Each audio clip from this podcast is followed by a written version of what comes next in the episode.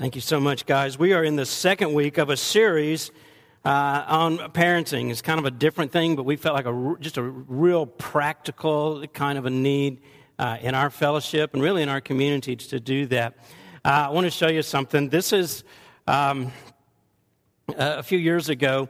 You can't see this really good, but the devastatingly handsome young man, all the way, I guess, to my left, on the left that's, that's me, and that's my little brother that I have my arm around and those are my cousins and my sister right there. And that is the uh, picture uh, from the Mid South Fair. Every year it was a big deal. Uh, we would go to the Mid South Fair and then to the rodeo, and it was kind of a big thing. I was raised in a very family friendly uh, environment of North Memphis, and um, this just sort of played right into my whole river rat redneck um, growth period there. Uh, but that is kind of a funny thing because I thought I never would have guessed when I was 10 years old that I would have children one day. You know, that's just like not even in your heads. And I know that some of you guys sitting here, maybe even some of you over here, you're probably starting to lean into it a little bit, but you're thinking, I don't know if I'm going to be ready for that. Uh, I never would have thought at that, at that point, I'm, I'm, do you remember the scene from Hook where he says, Peter Pan's got kids? You know, that's kind of the way I felt when I got to be an adult and we began to have a family and to have children. The other thing I thought about when I saw when I found this photo just recently is um, the fact that we would go, we'd do a lot of things. We'd go to the lake and events like this, and to the circus with my uncle and his family.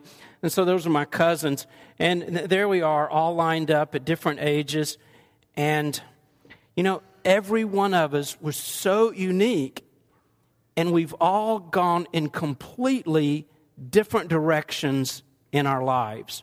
We each one have uh, uh, just totally different stories, even though I have a lot of pictures where we're together and raised in a very similar uh, environment, and, and you know, families had this, uh, you know, values were very much alike.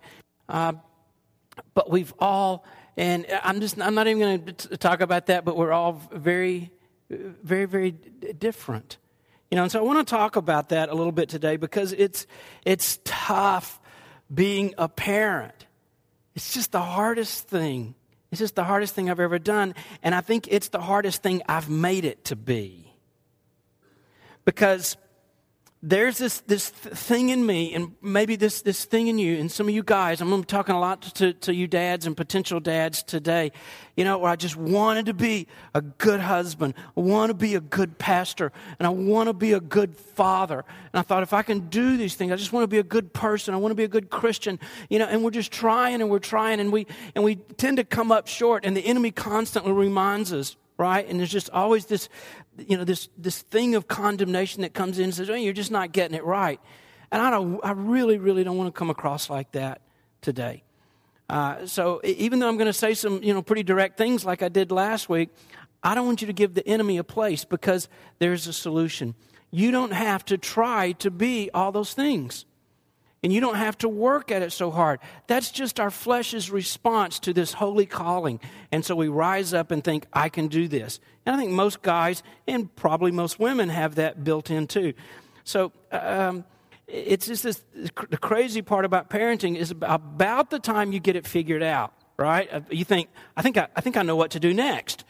They're grown. They leave. They move off. And you think, no, wait, wait. I, I, have got this. I've got, I, I can do this now. Uh, and there's so much confusion today. I hear a lot of voices. You read so many different perspectives on this. And then you see these little wars, you know, crop up on Facebook or other social medias or just, you know, uh, with, you know, the philosophy of the day and the moment. And this is how you do it. No, that's really wrong. And this is how you do it. And I know as a parent, you, you just have to stop and think, I, I don't know what to do. I don't know what to do. I could be messing up my kid and not even know and trying to be aware of that.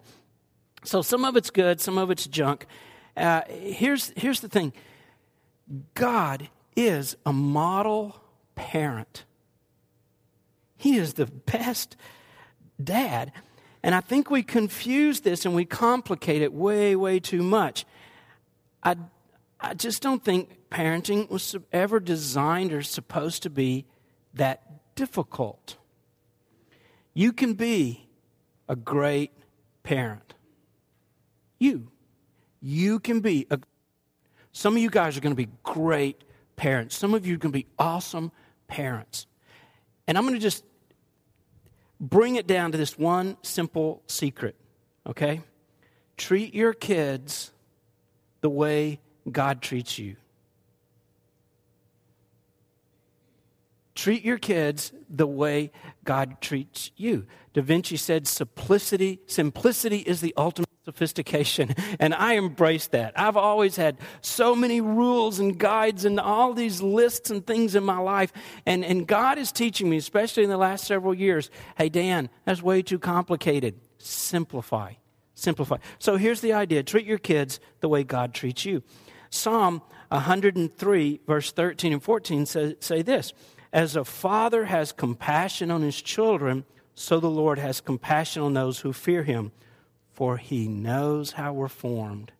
He knows. He gets you. He knows how we're formed. God understands what makes you tick.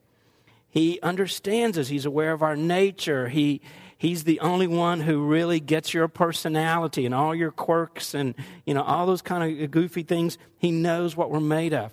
And because he understands, he can parent us in just the right way. So that, you know, if I think, okay, if my basic premise is treat your kids the way God treats you, then the first thing I've got to do is this understand your children. Learn to understand uh, your children. There was an amazing youth pastor here in the Knoxville area several years ago. Uh, guy was phenomenal, um, who did a survey among parents. And he surveyed 400 parents and 250 high school students. And he asked several questions, but one of the questions uh, was this Ask parents, do you understand your children? Then he asked the students on, on their part of this, do you think your parents understand you? And here's the funny thing about that 85% of the parents said, Yes, I understand my children. 15% of the students said, I think my parent understands me. Isn't that weird? It just flipped. 85% of the, the, the students said, My parents really don't understand me. They may think they do, but they don't. That's kind of a wake up call, I think, for us to fill in that gap. There is a gap between you know, this perception of do you, do you really get me or not? And probably the same thing is true with husbands and wives. Um, so we need to study our kids. I mean, you know, in that photo I showed you a, moment ago, from that time until now, I've maybe had one or two courses in child and family parenting and that kind of thing. I've had lots of theology. I've had lots of pastoral training. I've had a lot of classes and so many other things. But this thing that I say, okay, out of everything else, I told you last week, this is the thing I want to get right. Out of everything I do, this is the thing I don't want to mess up is my kids. And isn't it funny? I've spent hours and hours and hours. I've taken tests and written papers about so many other things, but I don't study my kids. See, if you, if you, you know, what you've applied to all these other areas of your life, you need to apply uh, to, to being a good parent. So let's just study them. We need to know what makes them the way they are. You know, every child has a unique bent a special personality and, and a temperament. Those of your parents, you've already figured that out. If you've got more than one child, uh, isn't that amazing how we can all, we could grow up in the same home and each one be so different from the other? Uh, I find that's true. They don't all have the same strengths or weaknesses or talents or interests or abilities. So we make a mistake when we try to fit them all into the same mold. Know, I just want you to be, be like your brother, be like me, be like your mom. And, and it just causes a lot of frustration because everybody's so different. You need to understand that. You need to understand that. And not just look at your kids, but each child as an individual. Proverbs 22 6. I think it and uh, Jeremiah 29 11 are probably two of the most quoted scriptures in the entire Bible. I really do. This section says this It's very familiar because all of us as parents, at one time or another, we've, we've hung on to this for dear life. Train up a child in the way that he should go, and when he is old, he will not depart from that. And somehow we got it into our minds um, that if we just, you know, bring them to church, uh, bring them to all the special events and then get them in the youth group and uh, pray over our meals at home maybe read scripture and have bible books around and you know at, at, the right time make sure they come to know the lord and they're baptized and maybe even send them to a christian school um, and you put all this into them and then oftentimes what happens what, what i've seen happen is these, these children grow up and they begin to rebel during their, their teenage years. You rebels, rebels. And they, um, look, they're just looking at me right, and you can't see their faces. They're just looking at me like, yeah, what about it, Pastor? I mean, they're just so rebellious.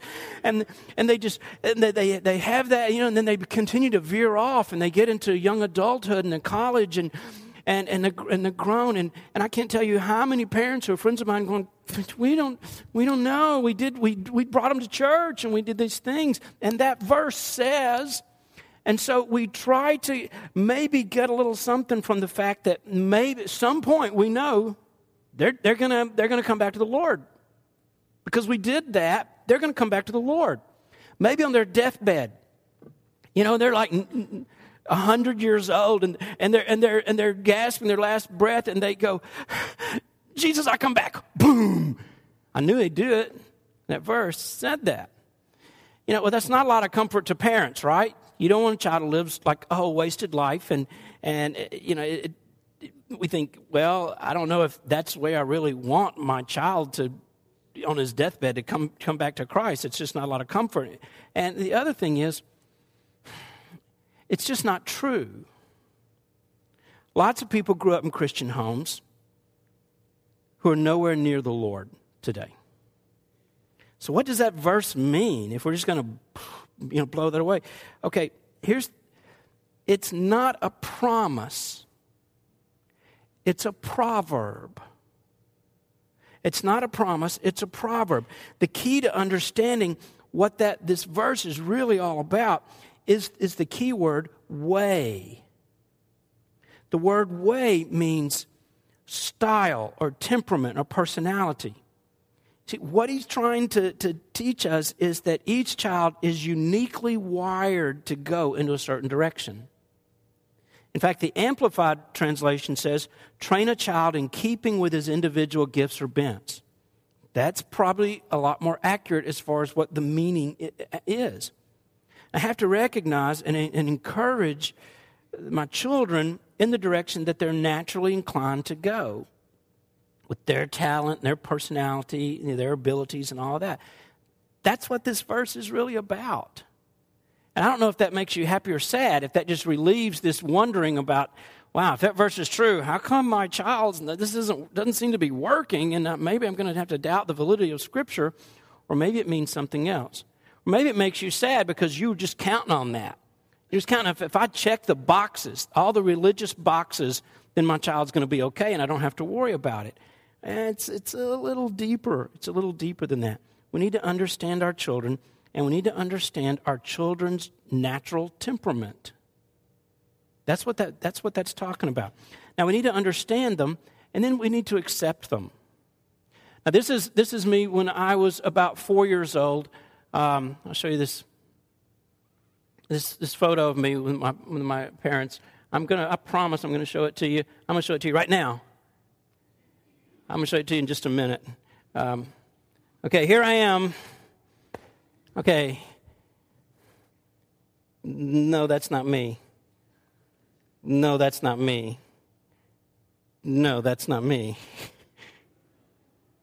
No, that's not me. You see, that's me.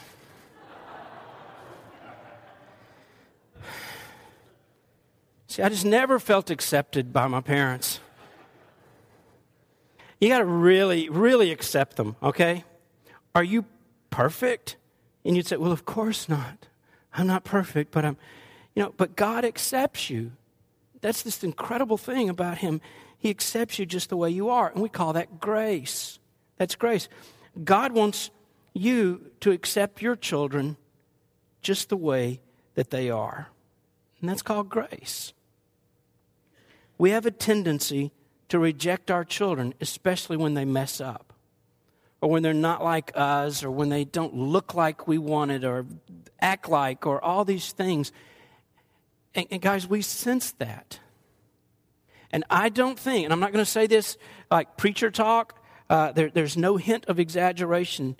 Uh, I don't think there's a stronger emotion that's done more damage in the human personality than that of rejection. It's something we've all struggled with, and it's damaged our self esteem, and it's really crippled us in being able to see our identity in Christ. So, we're going to spend the entire month of September talking about just that one thing. Because I, I believe you're going to be set free. As a dad, as a mom, as a student, as, as a single adult, um, th- there's something there about this place where we, we struggle with feeling accepted. You know, you walk into a room, and I've been told that every man walks into a room with other men, and he looks around and he wonders, can I take him? Could I take that guy? you know, we immediately make it competitive. Women walk into a room going, is she prettier than me? I'm prettier than her. No. you see, why do we do that? Why do we even go there and feel those kind of things? because of that sense of rejection. We have a tendency, oftentimes without even being aware that we're doing it. It can be done, you know, uh, uh, overtly, you know, just obvious. I, re- I reject you. I, I, never wanted you, and statements like that. And some of you've heard, some of you've heard those things, and it's hurt you deeply. But some of it can be covert rejection, where it's just kind of woven into the daily fabric of your life, and you start picking up on that. That mom and dad Maybe they don't love you as much as you wish they would, or you don't feel comfortable unless you do certain things to kind of win that. Uh, and we need to affirm each one of our children's uniqueness. We tend to send out signals as parents saying, You need to be interested in the same things I'm interested in. You need to do as good in school as I did in school. You need to do the same sports that I did and the athletic pursuits that I pursued. Uh, you, you need to embrace those things. And when they don't, uh, you know, we kind of feel a little let down. And I, don't know, I, would say dads are maybe more adamant about that without even knowing to. But if we're not careful, we will try to live our lives and we want them to actually be a better golfer a better football player, a better student, you know, than we were, a better piano player, whatever it is. And we just kind of quietly do that. And kids learn real early I need to perform to be accepted in my home. It's a lack of recognition and appreciation for the way God made a child. And it could be very subtle. Uh, but it, but uh, you just kind of get to this place where either consciously or unconsciously you know if I'm going to be accepted by my dad, I need to act this way. I need to be like that. I just can't be myself around mommy because um, this is what's expected of me. And the only way to get accepted in this home is to, is to perform and to do it in a certain way. And I've got to be like my parents. That's just devastating. It's just devastating. Now, the third thing uh, and I talked about this last week, but I'm going to touch on it again today because I think it's probably one of the key ingredients in parenting that's missing. And I say this gently, but I'm going to say in this generation. Okay? The other things, the other two things, uh, I'll be honest, I, am not going to talk badly about my parents. They're, they're not here, they're passed away, but I can say, I don't think they got those first two things right. I, don't, I think they, know, they, didn't, they didn't get that. This third one, oh my goodness, they got this one. My dad, if you you know if you if you mentioned this, you know, he said, "Oh yeah, that's the one I'm good at," and it's discipline. Discipline your children. Hebrews 12:6 says, "The Lord disciplines those whom He loves." It's a sign of God's love when you're disciplined. Scripture says, "If I don't discipline my children, two things are true. No matter what I say, this is what's true. One, it proves I don't really love my kids. I said this last week. I'm going to say it again because I just, and it's a hard thing, is that some of you love yourself more than you love your kids. And it's more important that your children grow up liking you and being your friend. Listen, they've got friends. God gave them lots of friends. He only gave them one dad one mom. And that's you. so that's the role that you play into their lives. and, uh, one day they'll love you, and one day uh, they'll be your friend. They'll be your friend. But, you know, if, if I just am trying to work on that and, and be popular with my kids instead of discipline them, it proves I really don't love them. All my insecurities are too much in the way. Proverbs 13 24 says, If you re- refuse to discipline your son, it proves that you don't love him. Wow, that's strong. And if I let him get away with anything, it shows I just don't care enough about him to confront him. The second thing is it shows that I'm participating. Are you ready for this? I'm participating in their destruction. Proverbs 19:18 says, "Discipline your children while they're young enough to learn. If you don't, you're helping them to destroy themselves." And I have seen parents enable their children to continue in certain behaviors that ended up causing uh, destruction, literally. Uh, um, and that's a very personal thing uh, with me. Now, it, it's important that you understand the difference between what is discipline and what is punishment. God never punishes his children, he disciplines them. All the punishment for your sin was taken by one person, Jesus Christ, on the cross. So, why would God punish Jesus to the extent of sending his own son to the cross and then come back to you and say, Yeah, no, you know what? I've already punished Jesus for this, but now you're going to get yours. Now I'm going to punish you too. No, that's not the way it works. The punishment has already been dealt with. Uh, that that's already happened. Uh, your your kids will never have to should never have to be punished for what was already taken by Jesus on the cross. That's why Romans 8 1 says this there is now no condemnation, and that means punishment. There's no punishment anymore for those who are in Christ. In Christ. So, obvious question arises so, what's the difference between discipline and punishment then?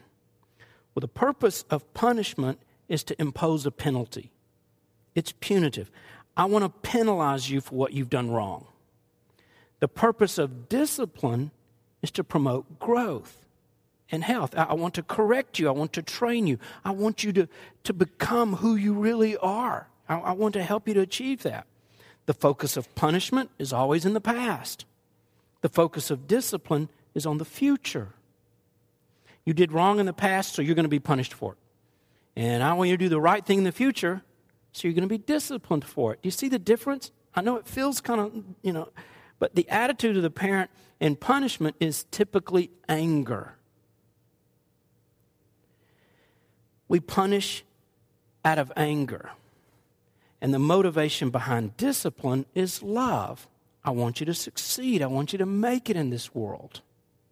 So, what's the result? The result of punishment is always fear, guilt, shame, and more anger.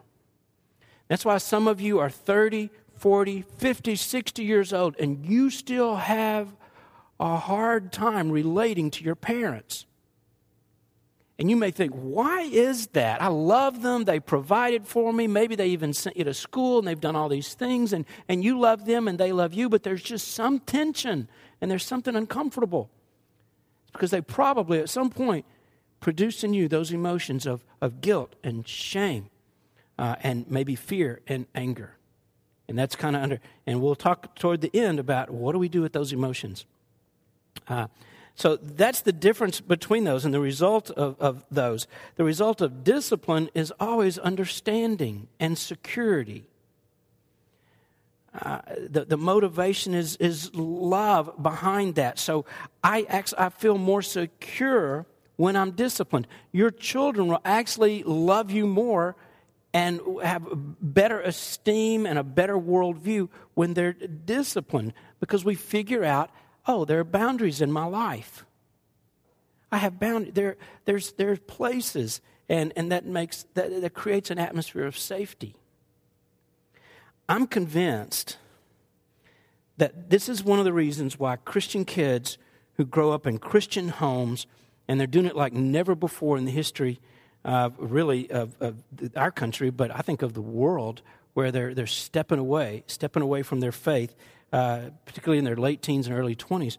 It's because they were not, this isn't the reason, but it's one of the reasons. I think they were punished in anger and in, in, in kind of a false sense of righteousness.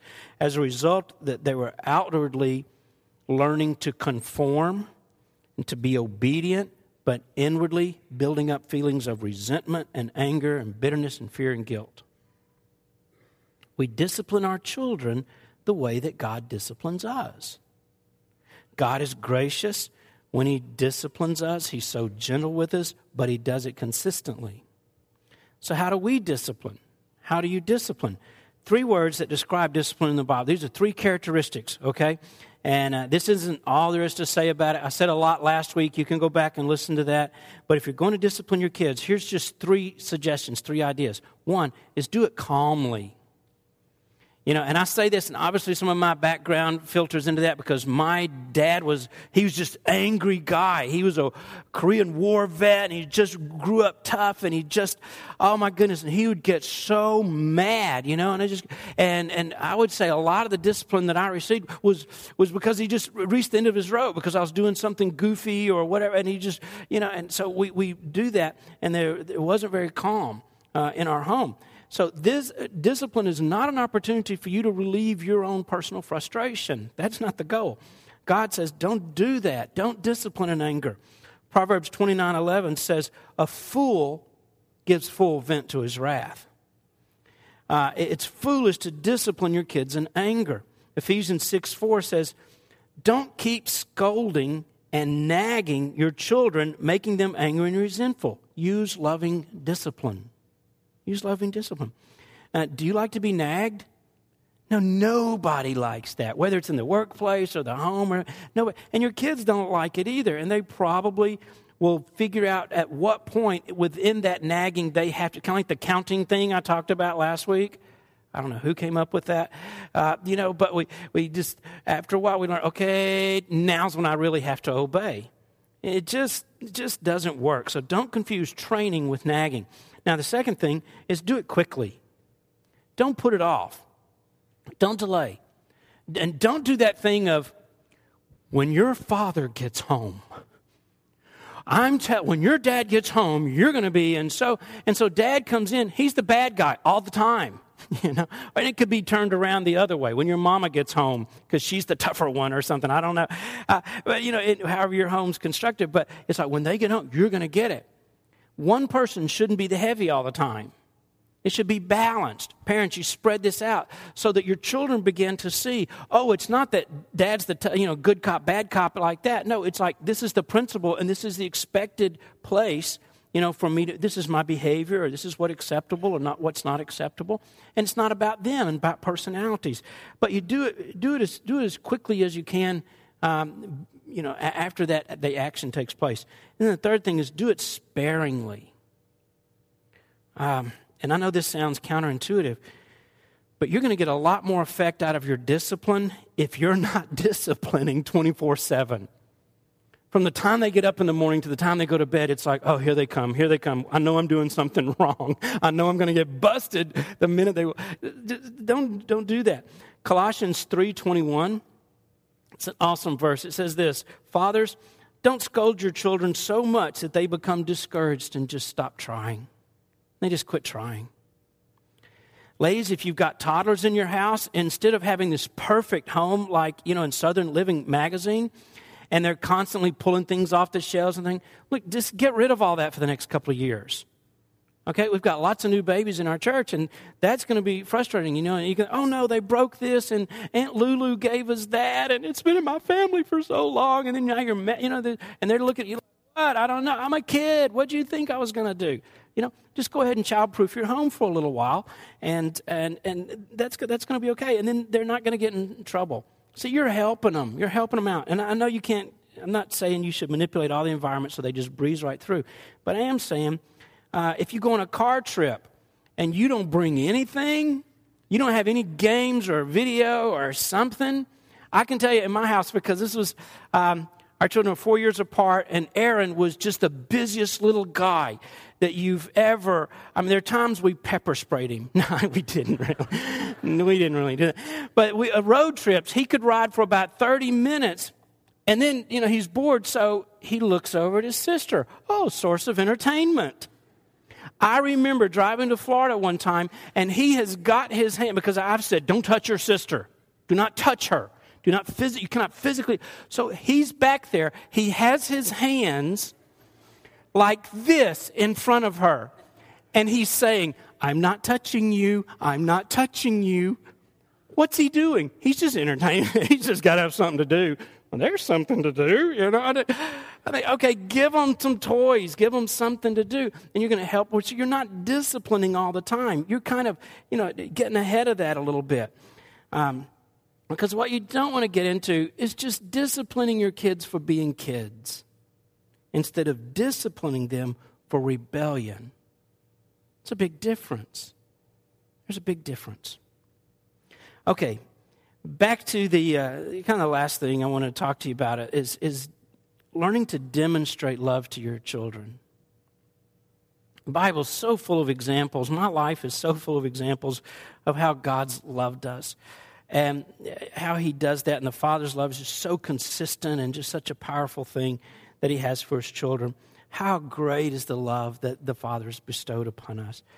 Um, and, and there are some specific ways you need to express love to be a great parent. Because you see, there's things. You remember that old joke about the, the guy, the wife who was wondering, you know, if her husband still loved her, and he said, "I told you I loved you on our wedding day 40 years ago. If I change my mind, I'll let you know." and she's like, well, "That's not enough. It's not enough. Not enough just for maybe every now and then, or on special occasion, or when they're hurt, or what, for you to, to, pipe up and to say, "Oh, well, you know, you know, I, I love you. I know, I love you." My dad had a terrifically difficult time in saying the words. He could not say, I heard him say, I love you twice in my life. And I was an adult both times. And one time I pretended not to hear him so that he would say it again. I mean, that's, and, and I'm, I'm a grown, by that time I'm what, like 40, you know, years old. So, you know, that's built in, that need, and you are the primary source for your child to receive that. So we've got to demonstrate it. You've got to be purposeful. Guys, if you're just really insensitive, and I know a lot of guys are, and I don't want to hurt your feelings, but come on, uh, put it on your to do list. Tell Siri to remind you. You know, to, I mean, whatever you got to do to make this work until it becomes a part of your lifestyle. Um, do this because here's how kids are going to understand that you love them. And you may be startled one day when they go, "Well, you never really loved me." What? Of course I loved you. How could you even say that? I, I, I, loved you. Your mother and I both love you. I don't feel that. How could you not feel that? I mean, you know, and, and you maybe have had that conversation. Well, here's some ways that they under, here's how they understand it. Okay, the first thing is through affection, touching, hugging, physical contact, kisses, uh, pats on the back, rubbing their shoulders. I mean, you know, I, I didn't grow up in that kind of environment, but when I married into a family that did, and the first time I met Kathy's parents, they hugged me. And I'm like, oh, knock it off, knock it off. What are you doing? What are you doing? Why are you doing that? And her dad, we would sit next to each other on the couch. Her father would put his hand over on the couch, like on my shoulder, and just pat my shoulder and rub it. And I would sit there like a cat. I'm on amphetamines. I'm just like, why are you doing that? Why do you touch me? You know? So there's a part of me that just wasn't used to that, but something began to happen as I kept making those trips to Coldwater, Mississippi, and kept being around their parents. I started liking it. And I realized there was something in my heart that was bent toward that.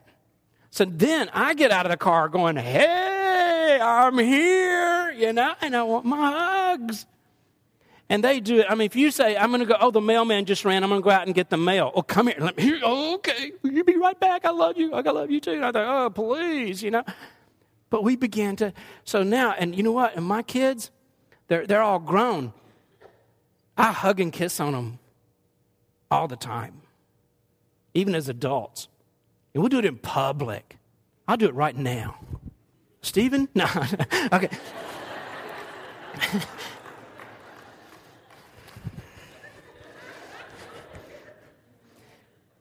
That's the way they get it. Psalm 145 says, The Lord has compassion on all his children. He is so affectionate with me. He's so affectionate. And studies shown that fathers show affection, physical affection, one sixth the amount that the mother does. So, do you wonder why, when men are on the battlefield and they're dying, they're calling out for their mothers? Because a bond is created through that. Normal human being needs 10 touches today to feel emotionally healthy. Some of you aren't getting one or two. And I can tell because you're a little cranky. but we do that. And there's certain people you just we should now we shouldn't be a weird, inappropriate church. You know? I'm not going to that church again. I'm not even going to say that now because it does feel creepy to say we should just be touching. That's a, if you're a guest, you know, you're thinking, "Come on, Margaret, let's go." we're going to the Methodist church. They don't touch. We're, you know, we're okay. You know, I'm just going to leave that one. This is not going well. Let's talk about something else. Okay, through affection, you get it. Start touching your kids. Um, secondly, th- through affirmation it's the way that we talk. Words are like, oh, they're just so powerful for positive or negative. Psalm 145 14 says this The Lord upholds and uplifts those who are down. How many times have you gone to scripture when you're hurt or scared or tired or just bewildered and you just find these scriptures and they just jump off the page into your heart? go, oh Lord, thank you. And you just memorize that and you just read it. I did that this week. I just read some scripture and it's just like the Lord saying, Hey, I love you and I got this I wrote for you. We do that to our children. We shape our kids by the way that we talk to them. We build the kind of children they're going to become. So don't tear them down, build them up. I'm, I'm not sure how to do this, and I think I get it wrong as much as I get it right. But I, I realize that whatever we say here, they're going to become. They'll become what you say. So last night we were we were babysitting our grandson Riley, and, and he woke up from his nap, and Kathy picked him up. and She goes, "Oh, you're so sweet, and you're so cute, and you're the best little baby in the world." So I went over to him and I said, "Riley, you are a dangerous baby." You're a warrior baby. And you're going to grow up to become a powerful, mighty man. You're not a cute, sweet little baby. She goes, You are so cute and you're so sweet. But, you know, and I told my boys that every night at bedtime. I would say, I would look and say, Micah, do you know? You're a dangerous boy. You're a warrior boy because I want them to grow up to be powerful, godly men in their spirits. Okay, words of affirmation.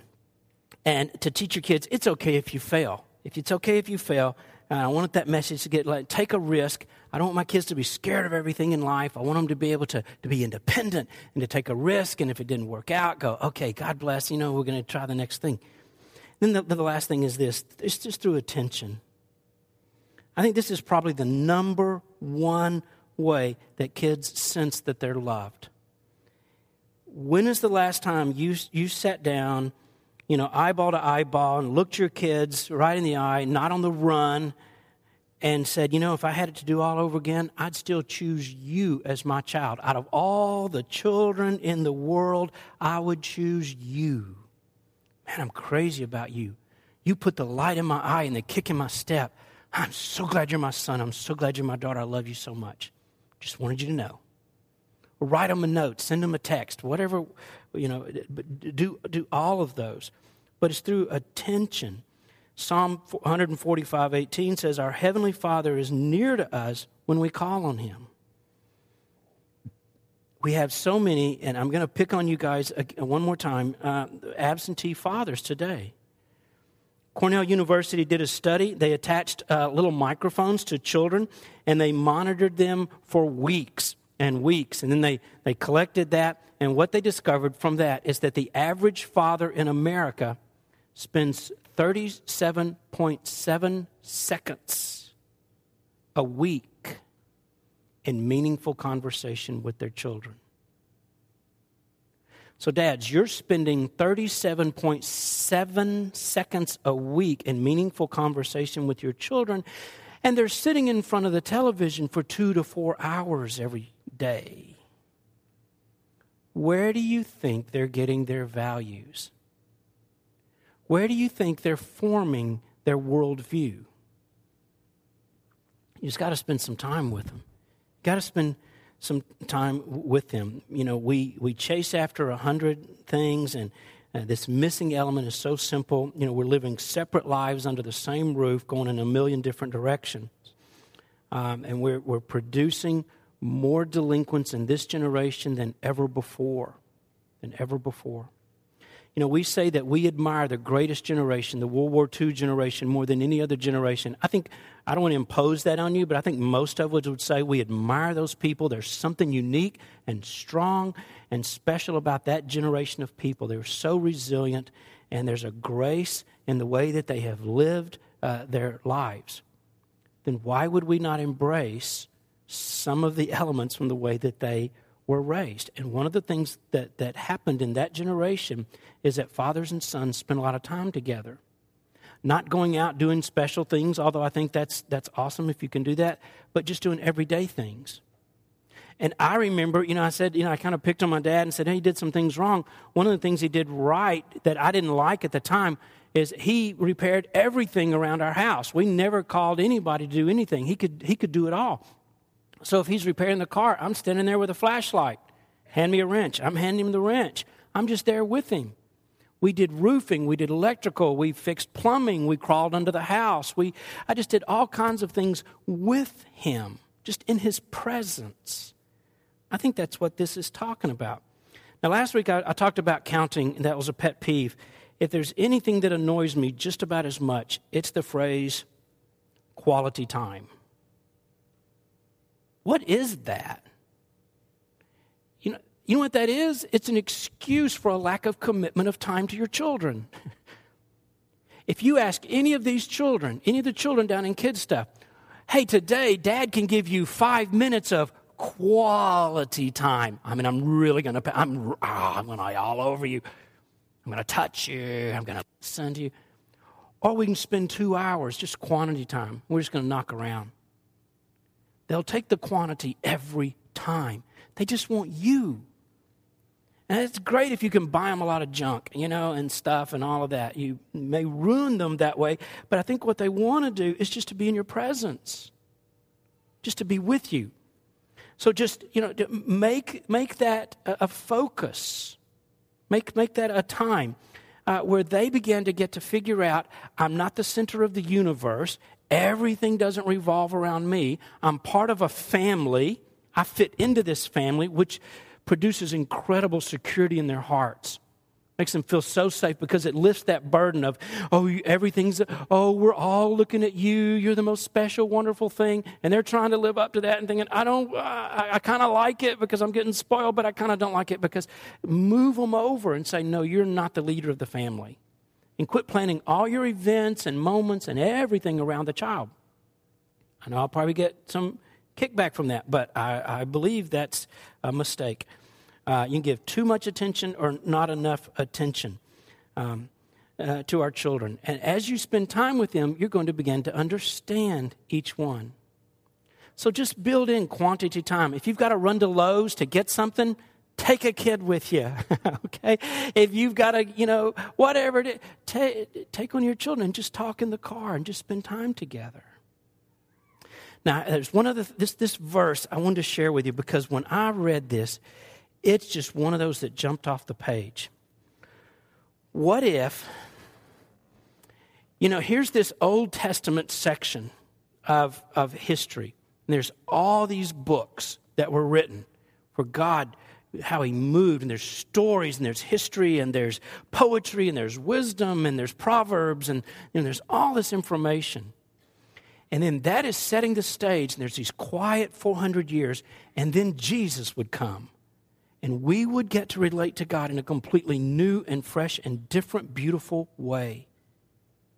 What do you think in that transition would be the very last thing that God would say to his people?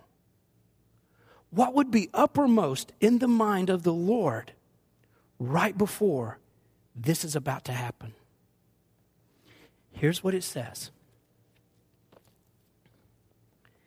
This is the last book, the last paragraph, the last verse of the Old Testament. Behold, I will send you Elijah the prophet before the great and awesome day of the Lord comes. And he will turn the hearts of fathers to their children, and the hearts of children to their fathers. That was the priority with the Lord. That is what I believe is revival. That would be spiritual awakening. For a generation of fathers to turn their hearts to their children, and for children to turn their hearts to their dads. And just let me say a, a couple of things. First, just to you, dads. I know this is intimidating, and I know that it's hard. And I know there are days where you feel like a complete failure. Been there, done that again and again.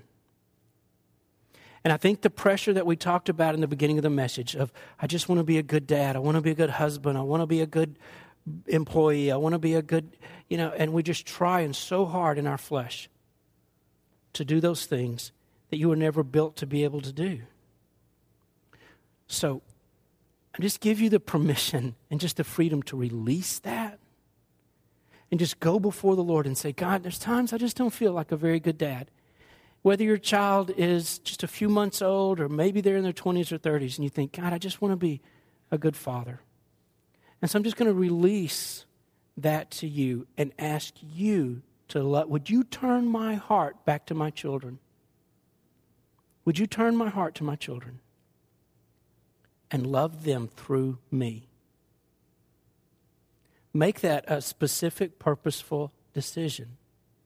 Now, I don't know what the repercussions will be. It may, you may need to have a time of reconciliation with, with one or more of your children where you just sit down and say, I just, I've, I've been parenting you out of my flesh, not out of the spirit. And I just want to apologize and I want to ask your forgiveness. And I want to tell you that I, I want to be your dad. And I want to, I want to turn, I want, I want to turn your heart back toward me. Now, when he does that, let me say a word just to you children. Um, you're, you're not perfect, right? You know, so it's not really fair to expect our parents to be perfect. I think as I got, you know, older, I, I just wanted my parents to be perfect, and I realized they're, they they've done things, and this has messed me up, and I realized, oh, wait a minute, I'm not perfect either.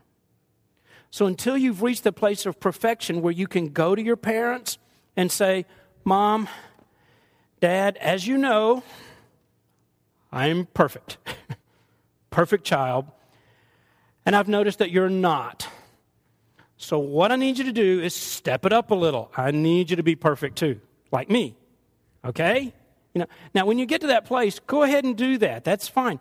But until then, Cut your dad some slack. Give him a break. And it may not be fair. You may think, well, it's not fair that I should be the one to turn my heart towards him, that I should take the initiative. I know that. I was a sophomore in college when God convicted me that I need to turn my heart toward my father. I wrote him a six page letter.